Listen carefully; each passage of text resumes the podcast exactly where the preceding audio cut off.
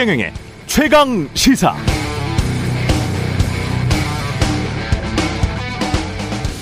네, 윤석열 검찰총장의 거침없는 언사를 이어가고 있습니다.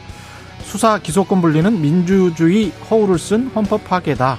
검수 완박이 되면 대한민국에 힘있고 권력 있는 사람들은 치외 법권이 생기고 사회가 급격히 수구화된다. 좌파 우파의 문제가 아니다. 하급자만 처벌받고 상급자들은 처벌 안 받으면 사회가 어떻게 되겠나. 예, 이게 단지 검찰의 기득권 수호가 아닌 정말 대한민국 검사로서의 충정이다. 저는 그렇게 믿고 싶습니다. 그래서 윤 총장을 포함한 한국의 검사들에게 꼭 묻고 싶은 게 있는데요. 검사들이야말로 한국 헌정사상 가장 힘있고 권력 있는 집단이 아니었습니까?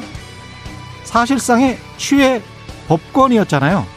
상급자는 커녕 검사만 되면 하급 검사도 합당한 처벌받지 않는 경우 비일비재하지 않았나요? 자유대안의 품으로 넘어온 탈북인들을 간첩으로 조작해서 그들의 인생을 무참히 망가뜨리려고 했던 권력자들은 검사 아니었습니까? 그리고도 지금 로펌에서 변호사 잘 하고 있죠. 불법 연행이나 고문으로 얼룩진 군부 독재 정권에서 기생했던 검사들까지 들먹이고 싶지는 않습니다. 이른바 성폭력 귀족 검사에 대한 수사는 어떻게 됐습니까? 동영상에 나온 전 김학의 법무부 차관과 꼭 닮은 어떤 인물은 잡았습니까? 선배 검사의 폭언과 폭행에 시달리다가 스스로 목숨을 끊은 고 김홍영 검사 관련 수사는 제대로 한 겁니까? 검찰총장 본인의 친인척 관련 의혹에 대한 수사 그건 어떻게 되고 있죠? 한명숙 사건의 담당 검사들이 위증 교사를 했다는 의혹 사건은 대체 언제 수사할 겁니까? 예, 맞습니다. 이건 좌파, 우파의 문제가 아닙니다. 대한민국에 힘있고 권력 있는 사람들에게만 취해 법권이 생겨서는 안 되죠. 동의합니다. 제발 스스로를 돌아보시기 바랍니다. 안녕하십니까. 3월 4일 세상에 이익이 되는 방송 최경련의 최강시사 출발합니다. 저는 KBS 최경령 기자입니다. 네, 최경령의 최강 시사 유튜브에 검색하시면 실시간 방송 보실 수 있고요. 문자 참여는 짧은 문자 50원, 긴 문자 100원이 드는 샵 9730 무료인 콩 어플에 의견 보내 주시기 바랍니다.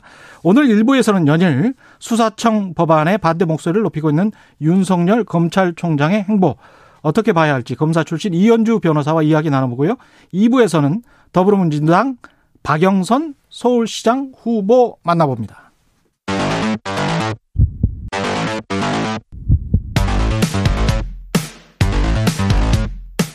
오늘 아침 가장 뜨거운 뉴스 뉴스 unboxing 자 오늘 아침 가장 뜨거운 뉴스 뉴스 unboxing 시작합니다. 민동기 기자 한겨레신문 하어영 기자 나와 있습니다. 안녕하십니까? 안녕하십니까? 안녕하세요. 백신 접종 후에 사망자가 첫 발생했네요. 예. 그러니까 두 건의 사례가 보고가 됐는데요. 음. 현재까지는 백신 접종과 사망 사이의 인과관계는 밝혀지지 않았습니다. 예. 아, 첫 사망자는 경기 고양시의 한 요양병원에 입원한 50대 남성이었고요. 두 번째 사망자는 경기 평택시 요양병원에, 요양병원에 입원한 60대 남성이었습니다. 일단 방역 당국은 의무 기록 조사라든가 피해 조사반 검토 등을 통해서 사망과 예방 접종과의 인과성 여부를 확인할 계획입니다. 이게 그 급성 중증 알레르기 반응 의심 사례도 지금 또 나왔죠. 예. 확인됐죠. 예, 예, 예. 그 3일 신고된 백신 접종 후에 예. 이상 반응 사례가 쉬운 3건이 있었는데요. 음. 이중 3건이 말씀하셨던 것처럼 아나필락시스와 유사한 증상 유사한 그 증상. 예, 예. 아나필락시스 양이라고 표현을 하던데요. 음. 그 아나필스 아나필락시스 양 반응 의심 사례로 파악된다라고 지금 방역 당국이 발표를 했습니다. 다만 이것 또한 아 세 건 모두 예. 세 건이 나왔는데요. 이 세 건 모두 예방 접종과의 인과성 확인되지 않았다. 이렇게 지금 얘기를 하고 있었어요. 음. 어, 두 명은 회복돼서 귀가를 했고요. 한 명은 현재 관찰 중이라고 합니다.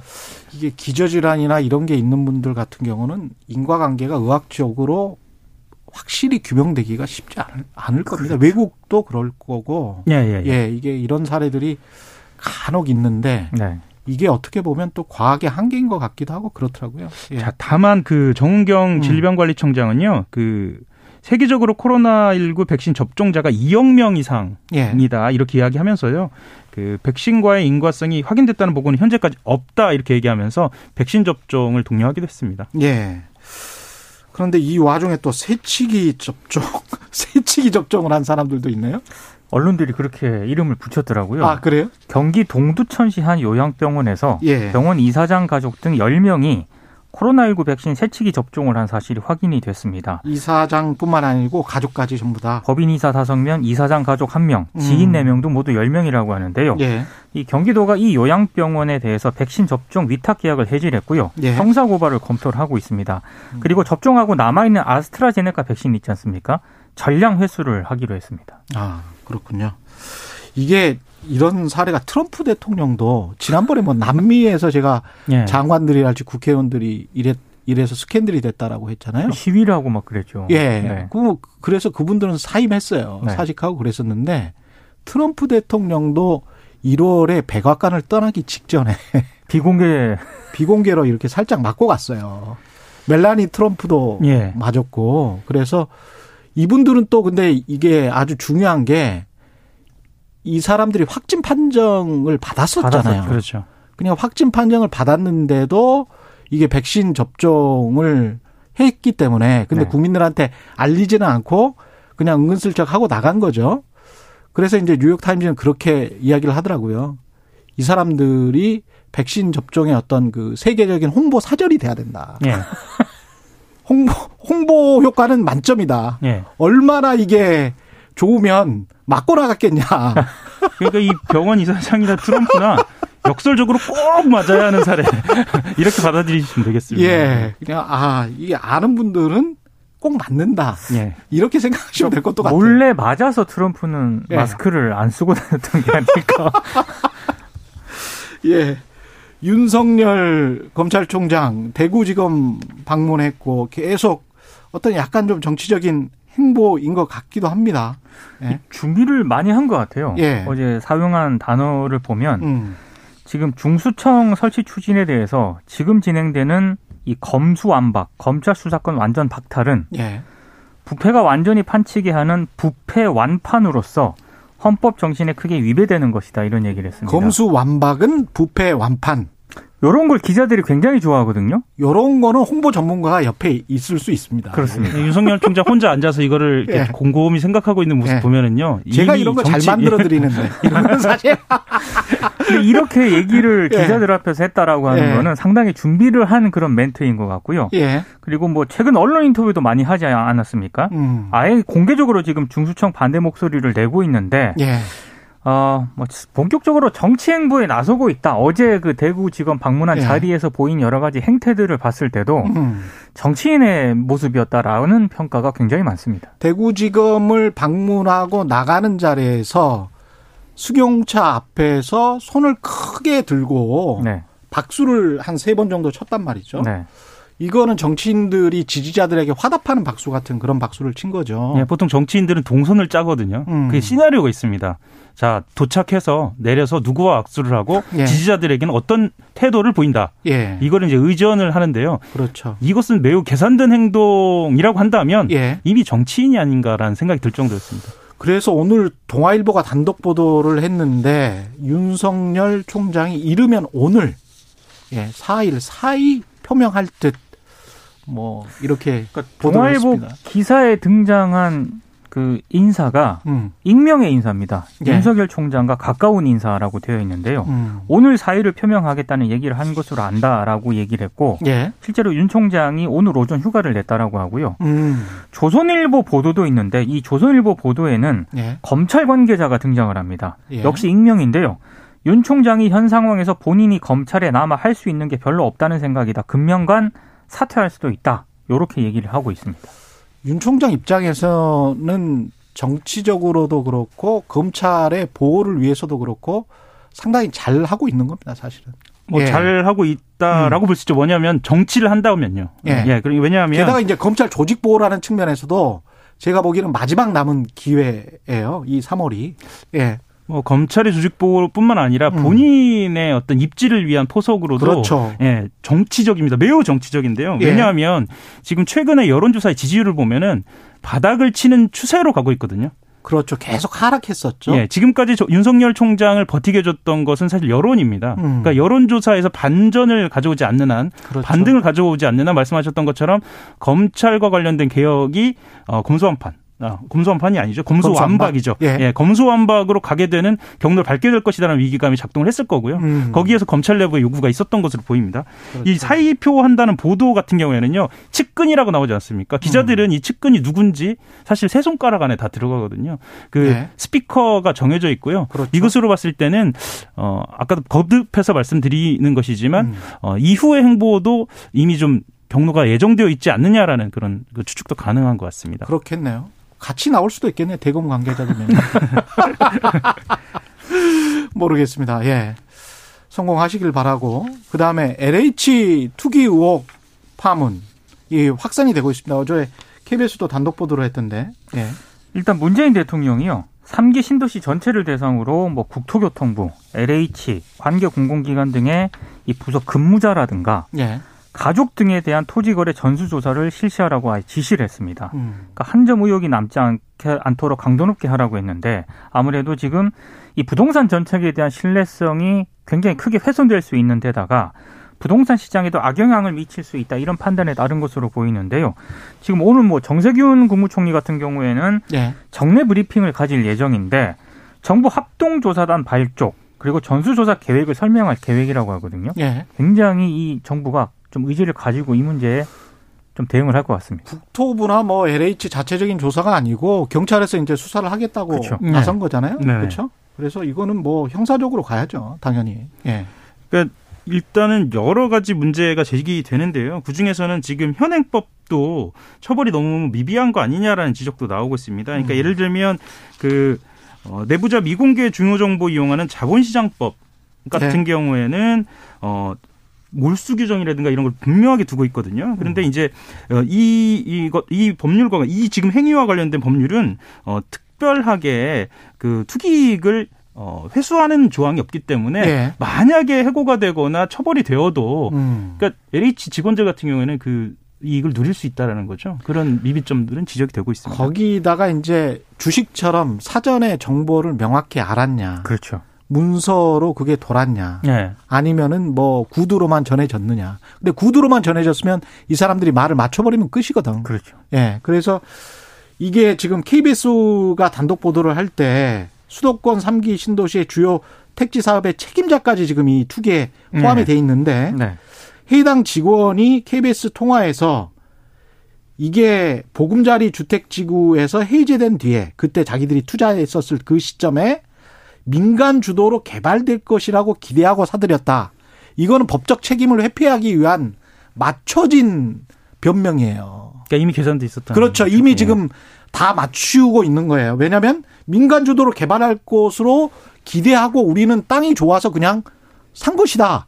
내부 정보 이용한 게 아니다라는 이야기거든요. 그러니까 이 말은. LH 네. 이 관계자들이 지금 부패 방지법이라든가 공공주택 특별법의 맹점에 대해서 굉장히 잘 알고 있는. 잘 알고 있는 사람들. 네. 예.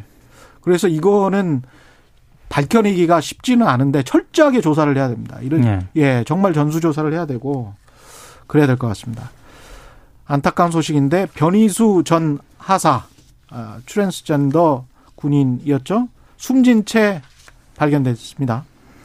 어제 오후 자택에서 숨진 채 발견이 됐습니다. 예. 그 충북 청주시 상당구 한 아파트에서 발견인데 소방대가 발견을 했거든요. 음. 근데 청주시 상당구 정신건강센터에서 그동안 상담을 받아 왔었다라고 하고요. 지난달 28일 이후에 연락이 닿- 닿지 않아 가지고 119에 이제 상담센터가 신고를 했다라고 하는데요. 예. 일단 뭐 다 아시겠지만 변전 하사 같은 경우에는 스스로 트랜스젠더라고 밝힌 첫 직업 군인이었습니다. 그렇죠. 지금 예. 굉장히 안타까운 소식이 전해져 가지고요. 음. 네. 이게 이제 트랜스젠더 관련해서 군대를 들어갈 수 있느냐 없느냐 그것도 이제 논쟁을 촉발시켰던 인물이고 네.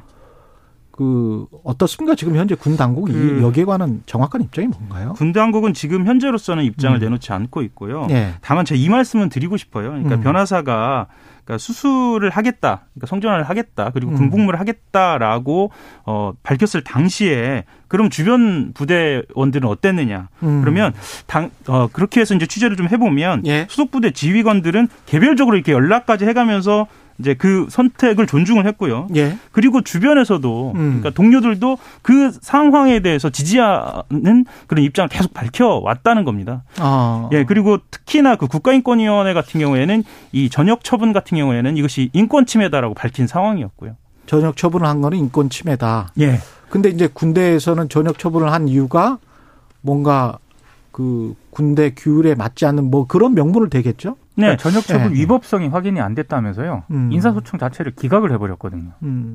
그 저는 이 말씀도 좀 드리고 예. 싶어요. 그 육군사관학교에 음. 수석으로 들어가서 이제 보통 3등까지 예. 그 유학의 기회를 주거든요. 그 그렇죠. 중에 대표적인 육사가 독일 육사입니다. 아. 예, 독일 군인들은 그만큼 규율도 있고 예. 전 세계 군인들에 있어서의 또 모범이거든요. 음.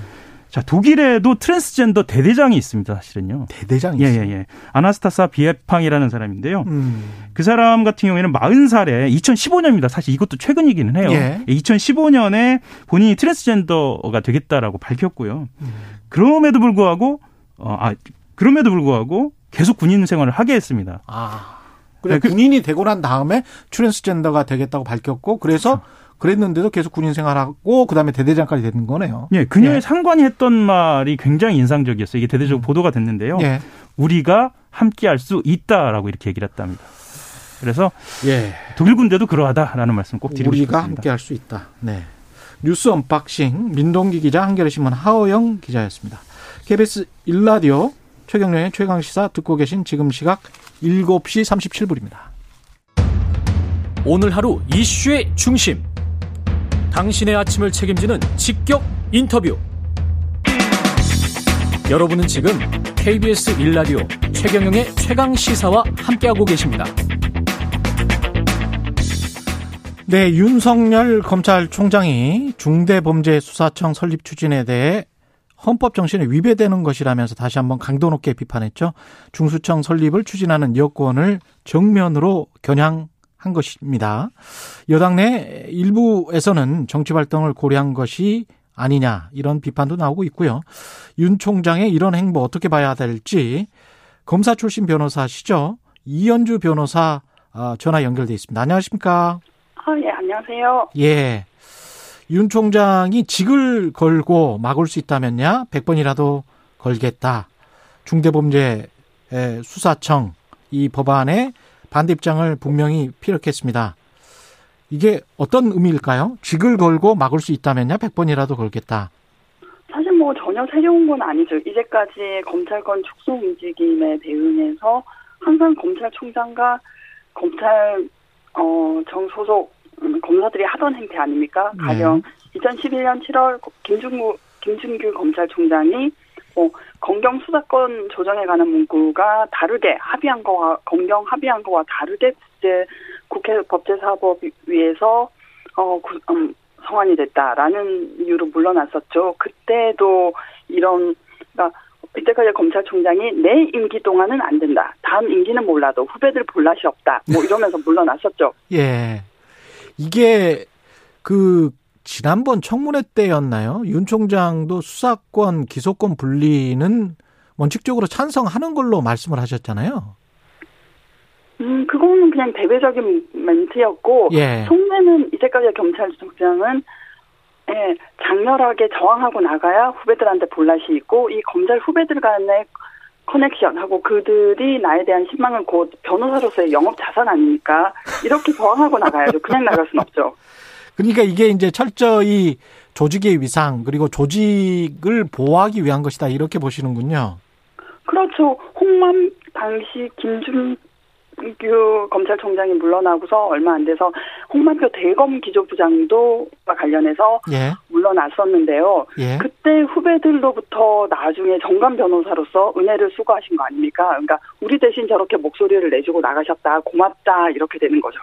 아, 정관 변호사로서 은혜를 수고했다라는 거는 그 어떤 말씀이시니까 돈을 많이 벌었다. 예, 그렇죠. 검경 수사권 조정에 대해서 예. 어, 저항하는 목소리를 내고 나가셨거든요. 예. 그러면은 우리가 못할 말을 대신해 주셨다라고 예. 고마워서 이제 정관 변호사 찾아오면은 예. 잘해 드리는 거죠. 잘해 준다는 거는 어떤, 어떤 의미일까요?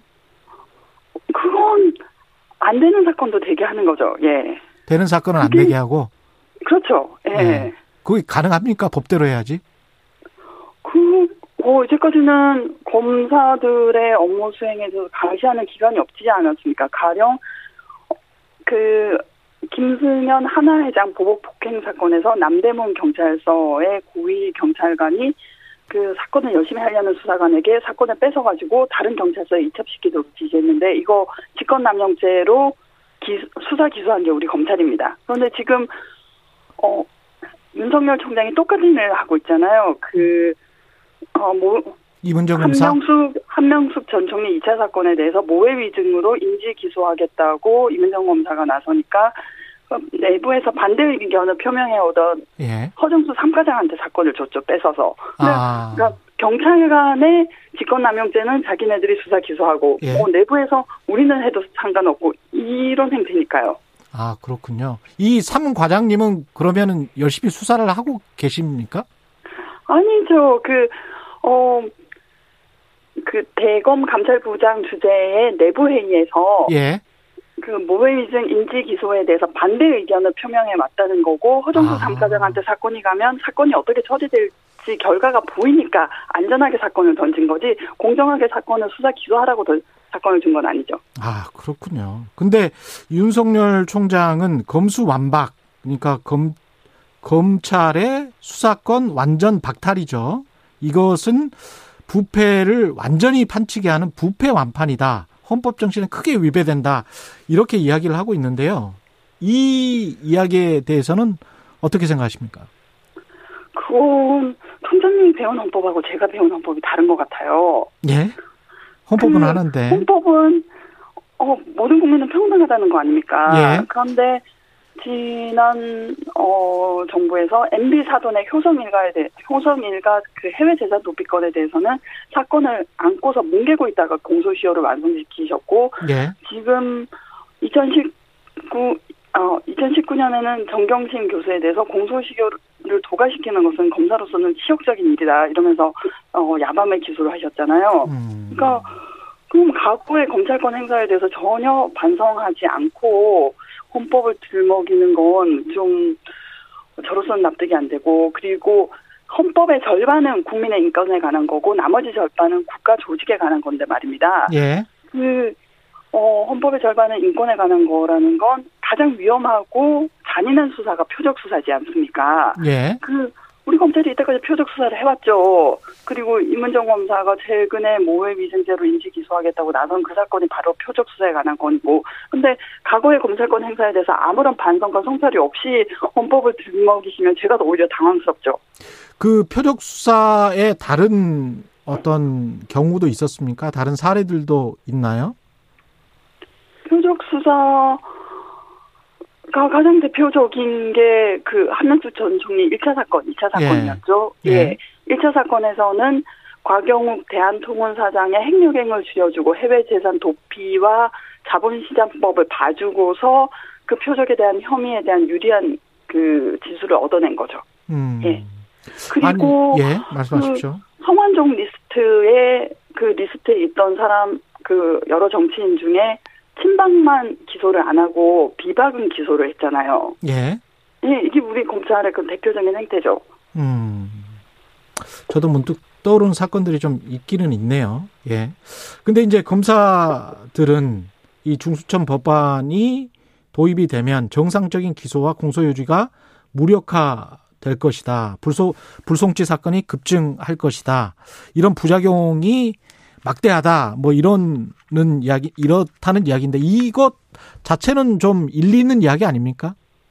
뭐 정상적인 기소와 공소 유지가 무력화된다는 것은 예. 우리가 정상적으로 기소와 공소 유지를 안 하고 사보타지를 하겠다. 음. 자기네들 무력 시위를 하겠다. 이런 얘기와 다르지 않다고 보고요. 예.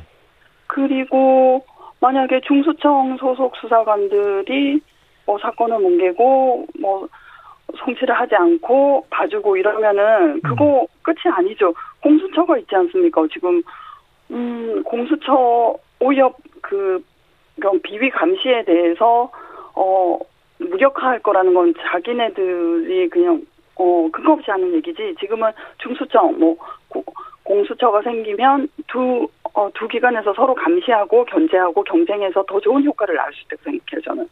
근데 검찰의 주장의 핵심은 수사권과 기소권이 완전히 분리돼 버리면 공소권을 유지해야 될 검사가 수사를 처음부터 시작을 안 해서 그 사안을 파악하기 힘들어서 공소권 유지가 어렵고 그렇게 되면 판판이 뭐 재벌이랄지 이런 쪽 큰 권력에게 질 것이다. 이런 이야기를 지금 하고 있는 거잖아요. 어, 그거는 새로운 협력 체계를 만들면 되죠. 새로운 수사- 협력 체계를 만들면 된다. 예, 수사관과 기소 를 담당하는 음. 검사가 긴밀하게 협력하고 서로 그, 음, 잘, 어, 서로 의사소통을 원활히 하면서 공소 유지를 철저히 하는 그런 시스템을 만드는 문제지, 음. 이걸 처음부터 안 된다라는 시각으로 접근하니까 그런 거 아니겠습니까? 아, 협업 시스템을 잘 만들면 된다. 예. 그렇죠. 지금도 사실 공판 검사는, 어, 공판부를 6개월만 수행하기 때문에, 예. 사건을 실질적으로 들여다보지 않고 거달기식으로 하다 가- 가는 경우가 많아요. 예. 오, 자기네들도 현재까지 그렇게 해왔으면서 아무런 대비하기 위한 체제를 만들지 않고 있었는데 예. 이제 와서 이렇게 할 수 있다라고 말하는 건좀 예. 뻔뻔하다고 생각합니다. 그렇군요. 뻔뻔하다. 근데 그래서 이제 역제안을 한 게 검찰총장은 수사권과 기사 기소권을 모두 가진 전문 수사청을 세 곳을 설립하자 이렇게 역제안을 했어요. 이 전문 수사청 설립 이거는 어떻게 보십니까? 그건 역시 전문수사청은 기소권과 수사권을 함께 가지는 거지 않습니까? 예. 그래서 검찰 개혁의 가장 큰 지향점이 수사권과 기소권을 분리하자는 건데 예. 이건 좀 맞지 않나, 맞지 않다고 저는 생각해요. 일단은 수사권과 기소권을 분리하자는 취지는 첫째는 이제 수사가 본래적으로 인권 침해적인 어 과정이니까요. 예. 왜냐하면 자기 앞에 피의자가 범죄자라고 확신한 다음에 추궁하고 굴복시키고 이러다 보면은 음좀 과한 방법도 쓰게 되는 거거든요. 예. 그런데 기소 그게 기소를 하는 기소 기관에 의해서 통제 하자는 것이 분리의 지지고요. 둘째는 수사를 하는 사람의 확증 편향이 시정되질 않거든요. 기소권하고 수사권이 결합돼 있으면은 자기가 한 행태에 대해서 뭐 시정하고 이거는 제가 안 된다.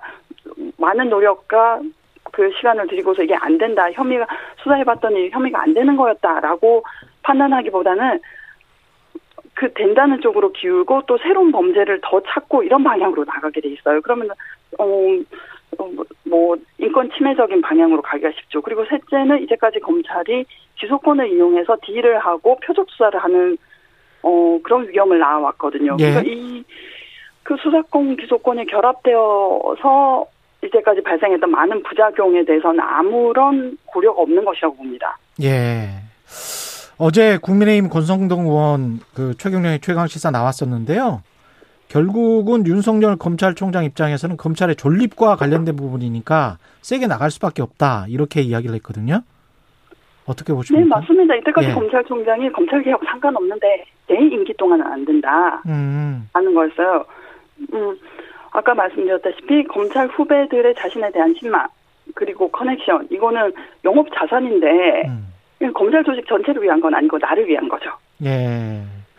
근데 이제 이렇게 검찰총장이 세게 나오니까 민주당은 그 전부터 이제 속도 조절론이 좀 나왔단 말이죠. 일부에서는. 예. 그래서 네. 민주당은 어떻게 해야 될 거라고 보세요? 이 속도 조절을 해야 됩니까? 아니면 중수청을 설립하고 검수 완박을 그냥 강하게 밀어붙여야 되는 겁니까? 뭐 이때까지 검찰 개혁의 성과가 저는 결코 크다고 보진 않거든요. 너무 마- 많은 사람들이 고통받아왔고 예. 이제 뭐 속도 조절이라고 하면 글쎄요 꽤 바삐 달려온 것처럼 착각하게 되네요. 아, 그래요? 이게 중수청 설립하고 제가 좀 궁금한 게 수사 기소권에 완전 분리하고 뗄래야 뗄 수 없는 건가요? 아니면은 그냥 뭐 다른 문제라고 볼 수도 있는 건가요? 음, 같은 맥락이죠. 왜냐하면 같은 맥락입니까? 네, 검경 수사권 조정을 하면서 검찰에 부여했던 중대범죄 수사권을 고스란히 중수청에 가져다 준다는 거니까요. 예. 예, 그러면 이제 검찰의 수사권은 없어지고 검찰은 기소만 담당하게 되는 거죠. 음. 윤석열 총장이 3월이 굉장히 이제 중요한 시점이 될 것이다라는 거는 김종인 국민의힘 비대위원장도 그런 말을 했었는데 이 시점에 이렇게 나오는 것 4개월 정도 앞두고 있어요. 그 검찰총장 임기가 이 시점에 네. 이렇게 나오는 것에 관해서는 이 시점에 관해서는 어떻게 생각하십니까? 음, 그건 뭐 그분의 내심의 문제니까 음. 임기를 마치고 나가면 뭐 문재인 정부의 검찰총장이 되어버리고 아, 정치 행보를 하기 위해서 뭔가 자기 목소리를 내고 주목을 바 하이라이트를 받으면서 나가는 게 낫겠죠. 아, 그런 의미에서 이제 이르면 오늘 사의 표명할 수도 있다는 동아일보 보도가 나왔었거든요. 이거는 어- 예상을 하셨습니까, 그러면? 아무래도 시끄럽게 나가는 게 좋죠. 임기를 얌전히 마치고 나가는 것보다 정치 행보를 하기에는 그렇지 않습니까? 아, 뭔가 있다라는 것. 예, 이 나는 정부의 살아있다. 세우면서 예. 주목을 받으면서 뭐 이 정부의 희생양인 척하면서 나가는 게 좋죠. 음. 박범계 장관이 할 수 있는 게 뭘까요? 지금 박, 법무부의 역할? 음, 지금 뭐, 박, 박 장관이 직접 만나서 얘기를 하고, 뭐, 협의를 하고 이런 말씀 하셨는데, 대화 상대로, 검사를 대화 상대로 보는 게 저는 문제라고 생각해요. 그, 예. 지- 음, 지금 검사들 각각은 정관 예. 변호사로서의 자기 눈앞에서 정관 변호사의 수입 100억, 뭐 50억이 사라지니까 예. 강렬하게 저항할 수밖에 없죠. 음. 그, 그 대화가 되겠습니까? 설득이 되겠습니까? 아. 그리고 저, 어, 인사 협의를 위해서 인사안을 주니까 그 인사안에 대해서 그, 어, 언론 플레이를 했거든요, 대검이. 예. 그 임은정 검사 감찰 삼가장설이 있는데 그거에 대해서 그렇죠. 예, 언론에서도 시끄럽고 이프로스에서도 시끄러웠고 예. 그러니까 협의를 하자고 뭔가 자리를 마련하면 그걸 언론 플레이 수단으로 쓰고 도리어 역공을 하니까 대화 상대로 보는 게 저는 문제라고 생각합니다. 아, 그래요? 그러면 중수청 도입은 집권 여당이 그냥 강행해야 된다 이런 생각이시네요? 아, 이때까지 예, 지지부진해왔고 예. 별다른 성과가 없었다고 생각해요. 예. 아, 그게 더 안타깝습니다, 저는. 윤석열 총장이 이제 정말 사의를 표명하면 그래도 국민들 상당수는 온갖 핍박 속에서 어떤 저 고통받고 이렇게 나왔다 이렇게 생각하지 않을까요? 글쎄요, 그런 국민도 있겠지만 음. 아닌 국민도 있을 테고 예. 뭐 모르겠습니다. 예, 오늘 말씀 감사하고요. 예. 검사 출신 이현주 변호사였습니다. 고맙습니다. 네, 고맙습니다. KBS 일라디오 최경련의 최강시사 1부는 여기까지였습니다.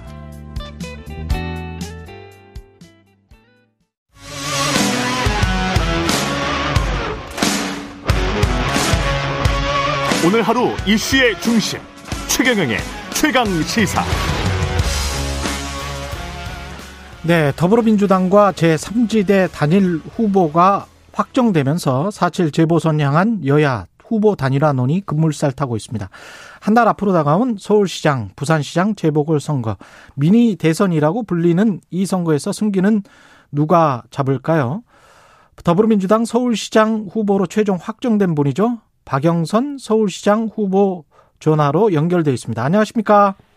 네, 안녕하세요. 예. 일단 서울시장 후보로 최종 확정되셨습니다. 민주당. 축하드리고요. 네, 감사합니다. 예. 네, 벌써 근데 세 번째 도, 전이시더라고요 그렇습니다. 예. 네. 어떻게 보면 이번에 실패하시면 정치 인생도 이번으로 끝 이렇게 되는 거 아닙니까? 각오가 남다르실 것 같아요. 네, 질문이 매우. 네, 예. 이번에 그 서울시장은 저는 그 미래 100년의 좌표를 찍는 매우 중요한 선거다라고 생각하고 있습니다. 예. 어, 과거에 100년 전을 돌이켜 봤을 때요. 어, 마차에서 자동차로 음. 이동 수단이 바뀌면서 도시의 형태가 바뀌었습니다. 예. 도로 중심, 자동차 중심. 그래서 지난 100년의 세계의 그 표준 도시 하면 뉴욕을 모두 다 떠올리지 않았습니까? 예.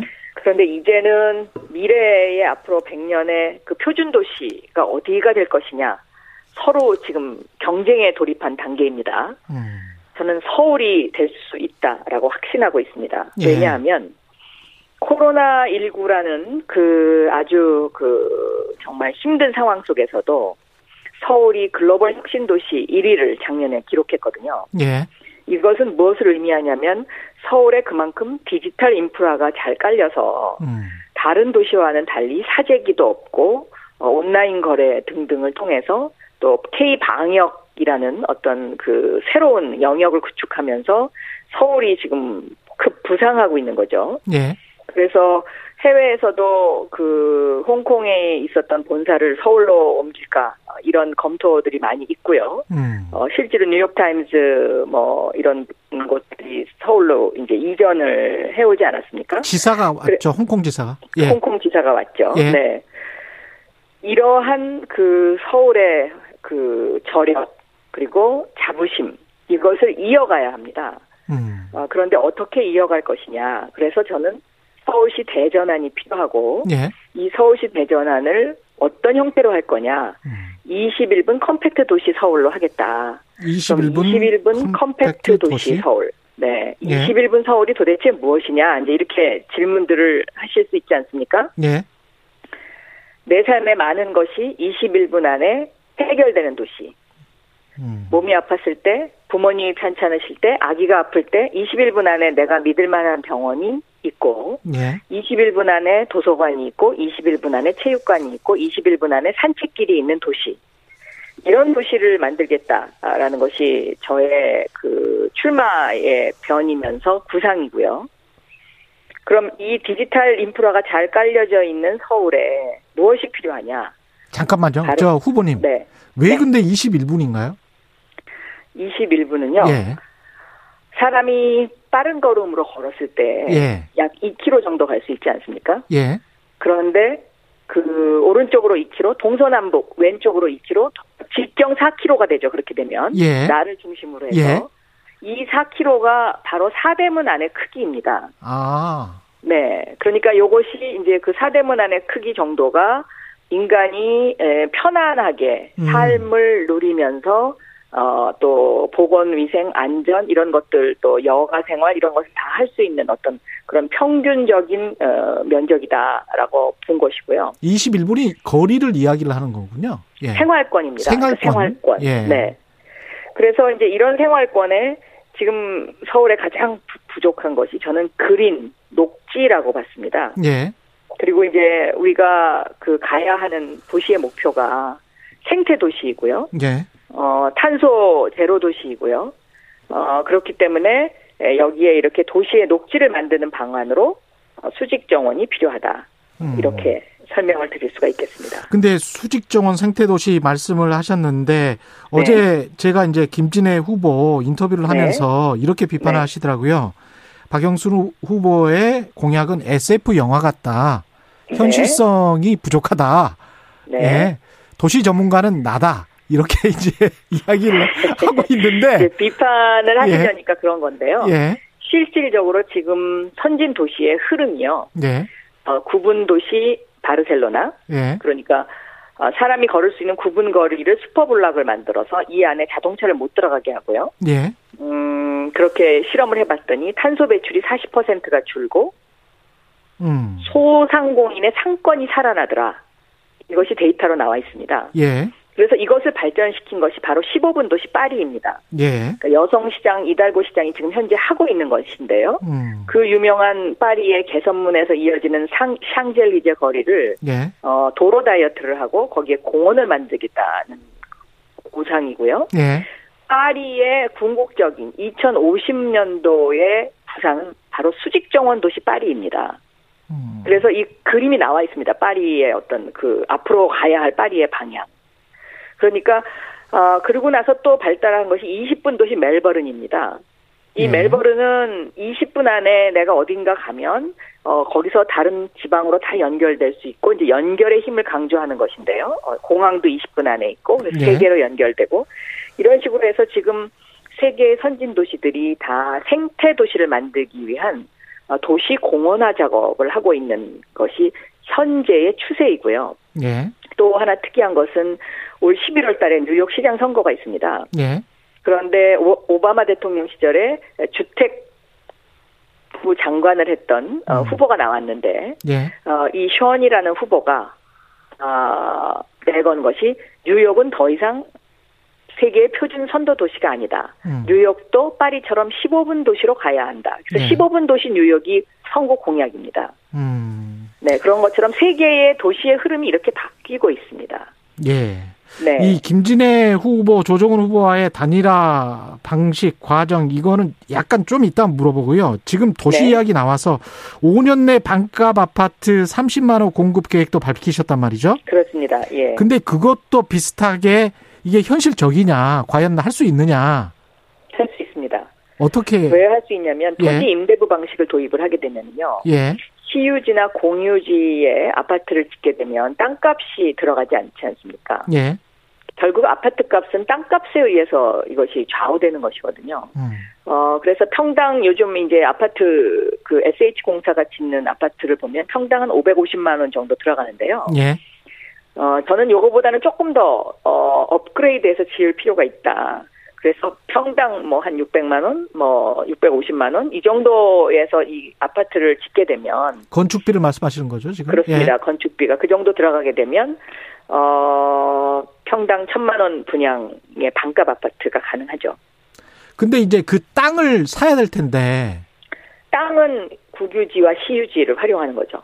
국유지나 시유지가 그만큼 있습니까? 많이 있습니다. 그래요? 생각보다 굉장히 많이 있습니다. 예. 그래요? 이 서울의 구석구석에 찾아보면은요, 음. 그 활용하지 않는 땅들이 예. 상당히 많이 있습니다. 네. 근데 이 국유지, 시유지, 이 토지 임대부 주택 관련해서는 제가 취재를 오래 해서 꽤 네. 오래된 논인데 왜 그동안 안 됐습니까, 그러면?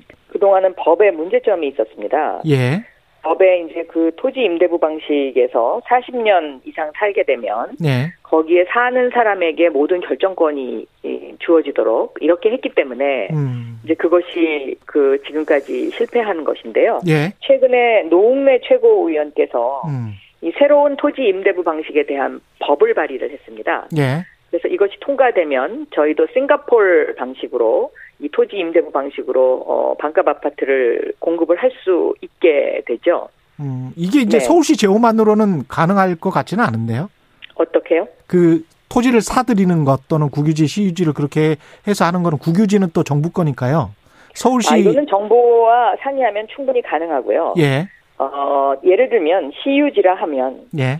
30년 이상 된 공공임대주택단지도 시유지거든요. 음. 네. 그런데 네. 이런 30년 이상 된 낡은 공공임대주택 단지가 서울에 굉장히 많이 있죠. 예. 그래서 이런 것들부터 먼저 시작을 하고요. 아. 어, 예. 예. 예를 들면 경부고속도로를 지하화하잖아요. 예. 그러면 거기서 약 10만 평의 부지가 나옵니다. 음. 그러면 그것을 5만 평을 공원으로 한다고 하고 예. 어, 5만 평의 그런 어떤 어, 2, 3인 가구를 위한 어, 소형 어, 주택 아파트를 진다고 했을 때 예. 그 분양 면적, 분양 가구 수가 굉장히 많이 늘어나게 되죠. 음. 네. 단일화 관련해서 그 과정이나 이 방식 특히 이제 김진애 후보 같은 경우는 시민평가단 배심원당 선거인단의 3대 3대 4 10년 전 박영선 박원순 단일화 방식을 제안을 했습니다. 어떤 입장이신가요? 저는 이 단일화와 관련해서는 예. 당의 모든 것을 일임을 했고요. 예. 어, 그래서 당에서, 어, 이것은 뭐, 당이 결정하는 대로 따르기로, 어, 그렇게 이미 오래전에 이렇게 결정이 됐었습니다. 네. 당에서 하자는 대로 그대로 하겠다. 예. 예, 예. 야당에서는 이번 선거는 정권 심판 선거다 이렇게 이야기를 하고 있는데 동의하십니까? 어, 정부 4년차, 그러니까는 대통령, 문재인 대통령 취임한 지 4년 차에 쳐- 치러지는 선거이기 때문에, 예. 어, 쉽지 않은 선거입니다. 그런데 저는 서울이 이런 정쟁의 대상이 돼서는 안 된다고 생각합니다. 왜냐하면 지금 서울은 어, 여기서 어, 어, 좌표를 어떻게 찍느냐에 따라서 서울이 세계 표준 도시로 올라갈 수 있거든요. 예. 그런데 그 소중한 기간을 정쟁을 하기 시작하면 후퇴하죠. 음. 그리고 정쟁은 파괴를 낳습니다. 더군다나 코로나19라는 엄중한 상황 속에서 어, 만약에 서울시장이 문재인 정부와 계속해서 그 협조 체제를 구축하지 못하고 계속 비판하면서 어, 뭐, 무엇이 잘못돼서 이거는 뭐, 이렇게 되면은 저는 굉장한 혼란이 생길 거고요.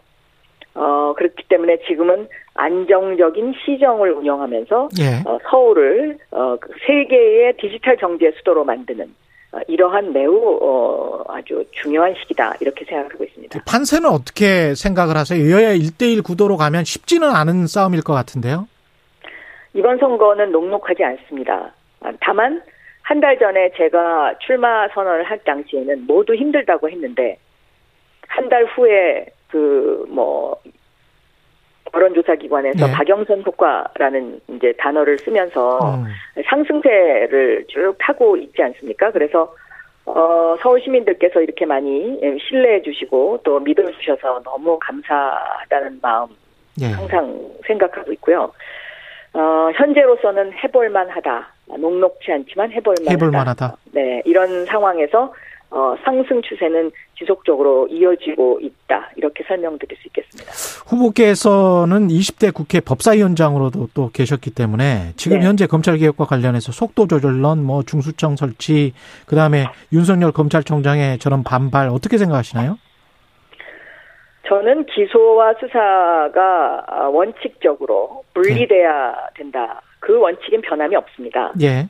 아, 그런데 그 분리하는 과정에 있어서 어, 시간이 소요되는 것은 맞죠. 왜냐하면 제가 처음에 경찰에게 수사권, 그러니까 수사 개시권을 준 것이 벌써 한 10년 전의 일이니까요. 예.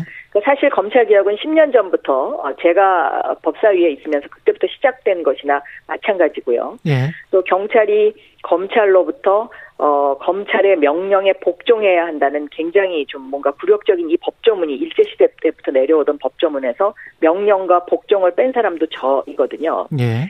그래서 이것이 시간적으로 어떤 그 소요가 되는 그런 어떤 것은 있지만 궁극적으로 기소권과 수사권은 분리돼야 된다 이렇게 생각하고 있습니다. 지금 윤 총장님 정치 행보를 보이고 있다라고 여권에서는 비판을 하고 있는데 윤 총장이 나와서 정치를 할 거라고 보시나요? 아니면 하면 또 성공을 할 거라고 보십니까? 저는 거기까지는 생각을 해보지 못했습니다. 네, 그래요. 네. 알겠습니다. 그윤 총장이 이야기하는 반부패 금융수사청 있잖아요. 예. 그거는 혹시 수사 기소권을 보유한 상황에서 반부패 금융수사청을 이제 제, 제안을 했거든요. 중수청의 근데 대안으로. 지금 하시는 질문들은 예. 서울시장의 영역을 벗어나는 벗어나는. 예. 그래도 또 정치인이기도 하셔서 예. 네. 질문 드려봤습니다. 그 국토부 1차관이 지난번에 이제 최경영의 최강 시사 나와서 예, 서울 시내 그린벨트 이야기를 했어요. 예. 그래서 강남, 서초, 송파 이쪽은 그렇게 그린벨트가 많은데 왜 안 푸냐? 제가 그렇게 질문을 했거든요. 네. 어떻게 생각하세요? 그린벨트는 기본적으로 보존을 해야죠. 아, 다만, 예. 어, 제가 이제 서울을 걷다를 하면서 예. 여기저기 다녀보니까 이렇게 훼손된 부분들이 많이 있고 예. 거기에 이제 이런 어떤 뭐 체육 시설이라든가 이런 것들이 들어가 있는 그린벨트들이 눈에 많이 띄더라고요. 예. 그런 부분은 좀 정비할 필요는 있어 보입니다. 그런데 저는 원칙적으로는 그린벨트는 보존해야 된다. 그리고 지금 우리가 가야 하는 방향이 음. 디지털 플러스 그린입니다. 예. 그래서 이 그린을 얼마만큼 보유하고